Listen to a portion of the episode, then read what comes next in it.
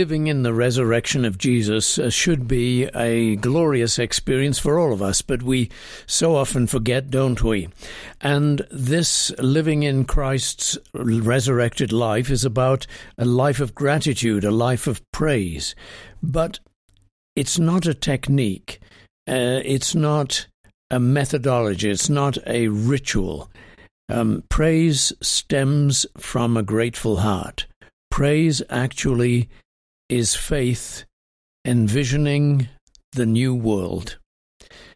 Let's explore further then, shall we, in this uh, broadcast. Thank you for listening today. Colin Cook here, and How It Happens, a broadcast on the good news of the gospel described in the book of Romans. We're in chapter 8 now, and chapter 8 is one of four chapters describing life in the kingdom of grace.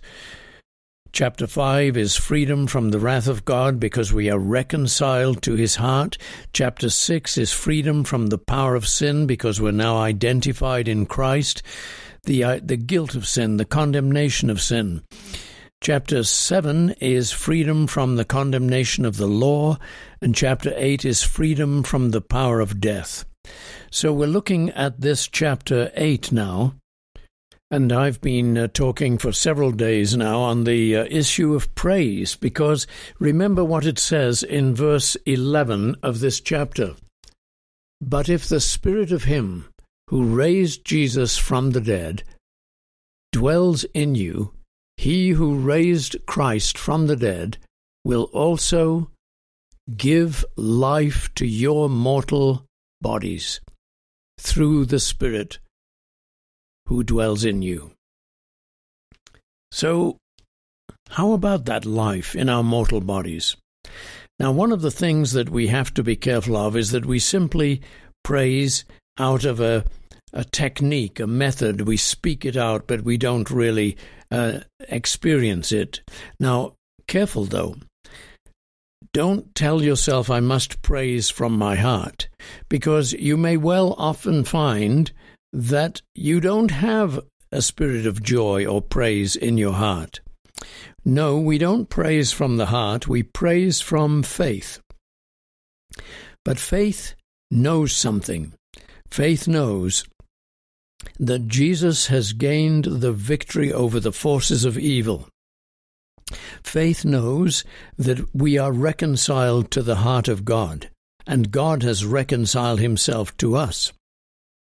Faith knows that we're counted as righteous in Christ and there's no condemnation for us. Faith knows that all things work together for good. These are truths that are based deeply in the gospel. You may wonder sometimes, well, I don't have a lot to praise God for. Well, one thing we need to do is to recognize that praise stems from gratitude as I mentioned the other day.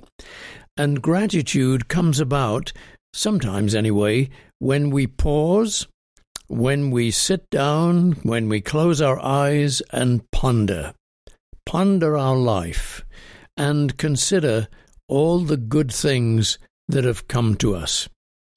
It takes time to do that, but as we ponder, we realize some good things have happened, many good things perhaps, and we begin to give thanks and we begin to praise. But another thing that we need to be aware of, and a major thing, is this, and I've of course alluded to it over the last several days. Praise does not necessarily mean that we're thanking God for all the good things. We are actually thanking God for many or all of the bad things. Because as I pointed out yesterday, you have maybe a half dozen uh, major tragedies in your life, and uh, when you think them through by faith, you realize that they have been ultimately blessings in disguise. Now, one thing I'd like to encourage you to do is to, if you haven't done it lately, and I do it maybe once a year or once every year and a half or so, is to read the story of Joseph. It begins in chapter 37 of uh, Genesis. Then you skip chapter 38 because that's not about Joseph. Then go to 39, right to the end of the book. uh, chapter 50. It's remarkable that a major portion of this book, a good third of it, is all about the life of Joseph.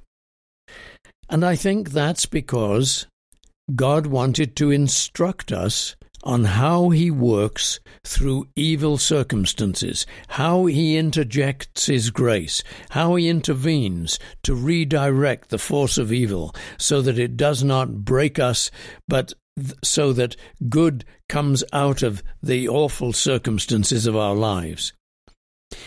Now, you remember the story of Joseph. I won't go into it in detail, of course. I'd like to, but I do encourage you to read it. Joseph was a young man, and he had these half brothers, 11 of them, and they hated him because Joseph's father favored Joseph. He was the son of his old age and the son of his beloved wife and uh, his favorite wife. And uh, he made a coat of many colors, you remember. And they were jealous of this. And one time when they were, uh, when Joseph was told by his dad to go out and check on where the uh, brothers were with the sheep, as he was coming towards them, they said, Here comes this dreamer again, because he'd had a number of dreams that seemed to suggest that Joseph was in a very favored position and his brothers weren't. And they said, "Here comes this dreamer. Let's let's uh, kidnap him. Let's take him. Let's throw him in a pit." And they came up with all kinds of ideas before he got to where they were. They threw him in this pit, you remember the story. I'm already going into too much detail for the time allowed me on this broadcast, so uh, go into it yourself. He was carted off to Egypt, and uh, there he was sold uh, as a slave, and Potiphar's uh, um, uh, family or, or servants uh, bought him. He became a servant in Potiphar's house, who happened to be a cabinet minister in the house of in the court of Pharaoh, and he became very famous. He was very much approved by uh, by Potiphar, but his wife got the hots for him because Joseph was a handsome young guy, and uh, she tried to seduce him. He would have none of it. She got so angry she charged him with uh, falsely, and Potiphar, when he got home, heard about it and threw uh, Joseph into jail for three years. That was into the dungeons and uh, he was pleading with others to let uh, to uh, get him out of there, but uh, nothing worked. And then some of Pharaoh's um, uh, courtiers were thrown into the, the dungeon as well. They had dreams. Uh, Joseph interpreted them for him, for them, and one of the men who survived the whole ordeal and was restored to Pharaoh's court um, was asked by Joseph to tell Pharaoh uh, to get me out of here. But uh, the Pharaoh, uh, that is, the courtier, forgot, and three years went by, and then Pharaoh himself had dreams. And then the courtier remembered, oh, yes, that guy interpreted my dreams when I was in, in the dungeon. And so it came about that uh, Joseph was called uh, to uh, the Pharaoh's court and he interpreted the dreams of Pharaoh and as a result was point, appointed prime minister of Egypt um, to gather grain for seven years because there was going to be seven years of plenty and then seven years of famine. And you know the rest of the story. The whole family of uh, Egypt, the whole uh, nation of Egypt was saved from starvation, as uh, and along with that, all of uh, Joseph's family and tribe from Canaan were brought into Egypt and saved. Now, the important thing about this story is how it is concluded. When Joseph reveals himself to his brothers, he says this For God sent me before you to preserve a posterity for you in the earth and to save your lives by a great deliverance. Do not, therefore, be grieved or angry with yourselves because you sold me here, for God sent me before you to preserve life. Now, wait a minute. Who sent Joseph ahead? Wasn't it the brothers who kidnapped him? But here Joseph states, this is chapter 45, verses 5 and 7 and 8, that it was God who sent him there. And so, what we have is a little conundrum that we have to work out in our faith mind, and it's this How does how can it be that it's the story records the brothers sending Joseph to Egypt by kidnapping him, and also that God sent him to Egypt? And the answer, of course, is that God interweaves his grace and power into the evil purposes of Satan and human beings to bring about his grace and salvation and rescue. Now, that's a truth that is universal throughout Scripture. And it can be seen in the life of Christ also, of course, because the men who murdered Jesus, that event was God giving Christ as a sacrifice for the world. And so we see it once again in the greatest event of all, of all time that the murder of the Son of God by human beings and Satan was also the gift of God to the world of his Son for the sacrifice for, of the, for the sins of the world. And so we have two wills going on in all events, and this is what you and I need to see in our own lives because this is the foundation for gratitude and praise. When we see the trouble in our lives, we think Satan's been doing it, and people who've been unjust and cruel to us, we think they have been doing it. Yes, indeed, they have.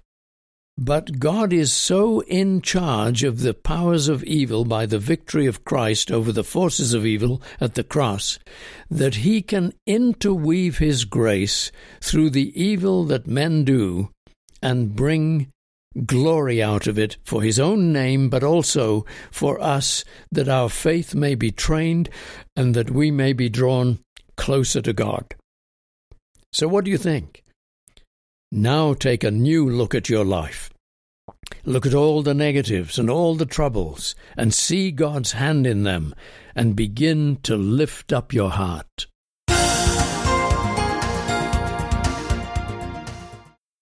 So, you've heard me talk about Mark in Nigeria. Now, let me assure you, I know Mark. I've known him for 20 years. I have been to Africa a couple of times, uh, met him in uh, Nigeria and Ghana.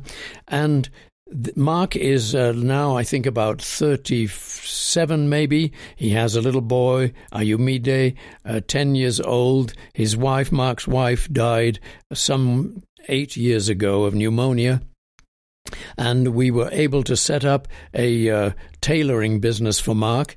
But as I've told you, there's this, there's this incredibly insane and stupid uh, policy in uh, Nigeria to uh, demand or to require a year's payment uh, for electricity instead of monthly payments. Well, the average poor person can hardly manage that. We've helped Mark for two years, but this, I think, will be the last year. That year's electricity is $1,800. Uh, they it will change next year because they're be, they're going to install this year, this coming year, uh, meters, electric uh, electricity meters, so that people can begin to pay on a, a monthly basis. Mark needs help for that. He's an honest man, he's a godly man. I know him to be very truthful, and if you can possibly help and support this project uh, of electricity for Mark, please do so. Send your donation to FaithQuest, P.O. Box 366, Littleton, Colorado 80160, or make your donation online at faithquestradio.com. Thank you so for all your support. I'll see you next time. Cheerio and God bless.